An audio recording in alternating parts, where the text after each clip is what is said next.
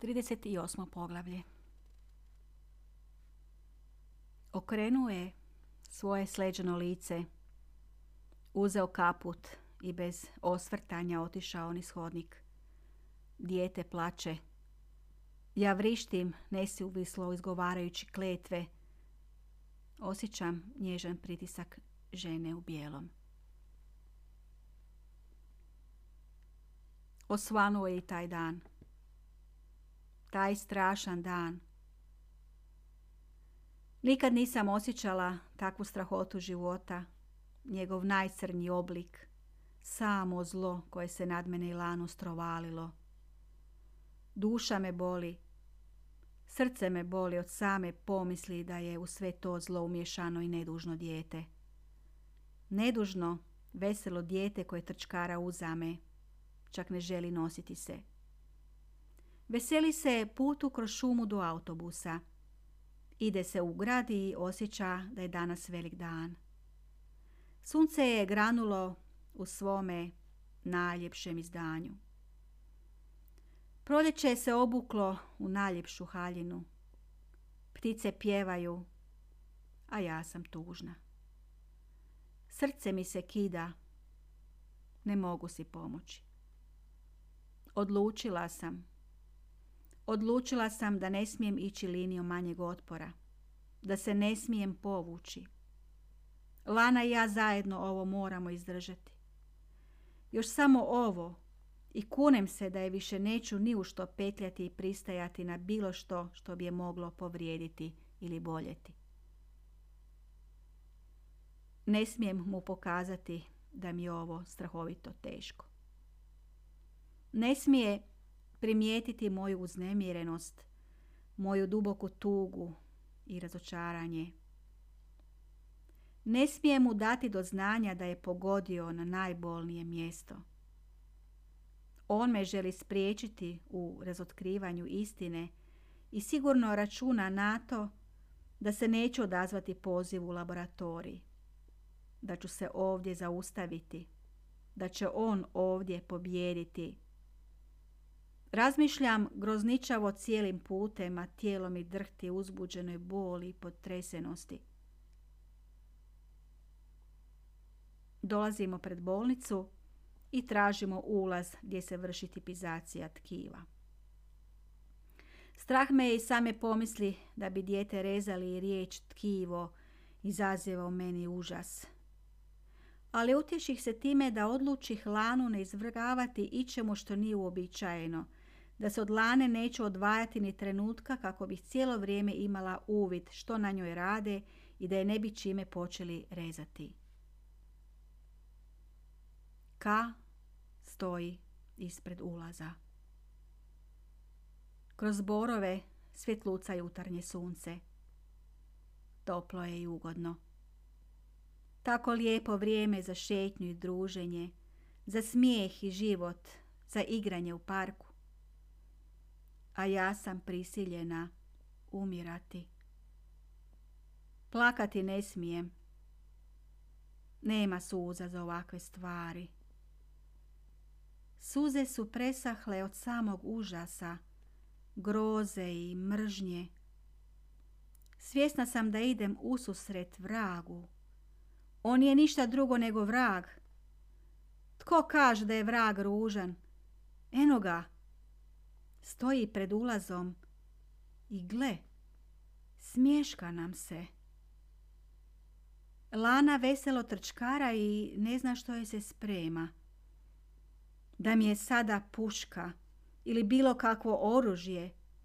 Da su mi barem snažne ruke, jaki nokti, pa da primim njegovo nježno grlo skriveno ispod brade, pa da uronim svoje prste u njegov grkljan da šikne njegova vruća krv, da se kupam u njegovoj krvi, da mu nanesem bol, ovakvu bol koju ja osjećam, da je osjetim makar na trenutak. Zdravo, reče ka veselo. I vi ste uranile. Sagne se prema lani. Ona se sramežljivo sakrije iza moju nogu. Ne boj se ovog stričeka, on je dobar, neće ti ništa. Govorim i ne vjerujem svojim ušima što govorim. On joj pruži ruku. Lana ga sada već slobodnije gleda u oči, ali ruku ne daje. Imamo još pola sata vremena. Mogli bi otići na sok, predloži Ka. Da, mogli bi. Složim se. Otišli smo u kafić. Nama je naručio Coca-Colu, a Lani sok.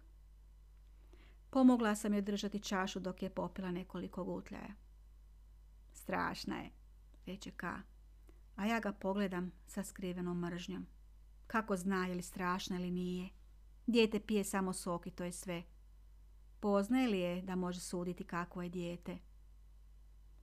Jako je dobra.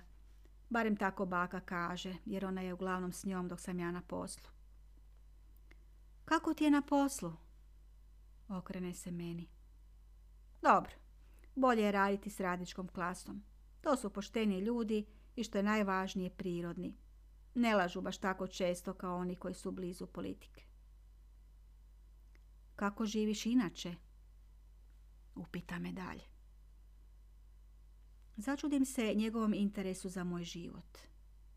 Čemu? To on onako priča. Tek toliko da se priča. Onako kako on zna čovjeku dati do znanja kao da se zanima za nje. A sve je to farsa. Dobro mi je. Lažem. Pričamo dalje. Sve nekako zaobilazno. Nitko ne spominje sudske sporove. Ne postavljamo si gomilu pitanja koja nas muče. Ne vraćamo se u prošlost. Ne prigovaramo jedno drugome što je tko učinio, napisao ili rekao. Mene obuzimaju čudna osjećanja. Ne mogu ih odgonetnuti. Želim biti što dulje u njegovom društvu, ne radi toga što ga volim. Sigurno nije to.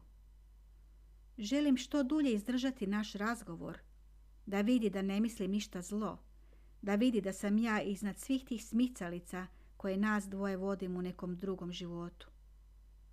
Željela sam da vidi kako nisam povrijeđena zato što znam da sam u pravu i zato što znam da on zna da sam ja u pravu. Zato nije bilo potrebno postavljati ikakva pitanja. Tu se nema što reći. Ovih pola sata odvojili smo od svega ostaloga. U ovih pola sata samo smo on, dijete i ja. Nitko drugi za nas ne postoji. Uživam odjednom u našoj trojki. Ne želim je kvariti teškim pitanjima i optuživanjima. I začudo gledam u njega otvoreno i nježno, a svaka mržnja prestaje. I umjesto želje da ga ščepam za grlo i da ga udavim, gledajući njegovo sada preobraženo, blago lice, sa svjetlucavim pogledom punim dobrote i suosjećanja kojim je gledao čas mene, čas lanu, osjetim silnu potrebu da se svi zajedno zagrlimo, da se volimo, oprstimo jedni drugome i da prekinemo s tim prenemaganjima, s tim ludilom koje nas je obuzelo. Jer to sigurno nije s ovoga svijeta. To ludilo ne može biti dio nas. Mi se volimo. Stalno je u nama prisutna ona negdašnja povezanost i ljubav. Mora da je bilo ljubavi, sigurno je bilo, pa makar tako kratko. Toliko lijepih trenutaka proveli smo zajedno. Toliko ljenčarenja, leškarenja, zajedničkoga čitanja, zajedničkih šetnja. Gledala sam ga dok spava, premda on to ne voli. A i on zna svaki dijelić mene. Nemoguće da je to otišlo u nepovrat i da ta sjećanja koja nas vežu više ne postoje.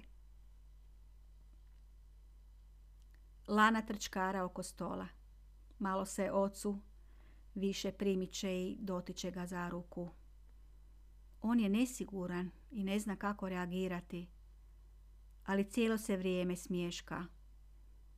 Lana se ipak najviše mene drži i ne ispušta me iz vida. Došlo je vrijeme. Na samu pomisao da je došao trenutak naše borbe, ukočila sam se od užasa. Primijetila sam da se i Ka sledio. Još uvijek je blag, nježan, ali nekako tiše govori i sve manje. Malo je smeten, ali u njegovim očima primjećujem sve naglašeniju odlučnost i ukočenost pogleda. Ponadam se da se on ipak šali i da će to ludilo na vrijeme zaustaviti, da će se predomisliti. Pa vidio je sada Lanu, ona ga drži za rukav, pa nije valjda da neće imat srca. Pa ona je njegovo dijete. Ponadam se i zagledam se pomnije u njegovo lice. Ono što ugledah odagna mi svaku nadu.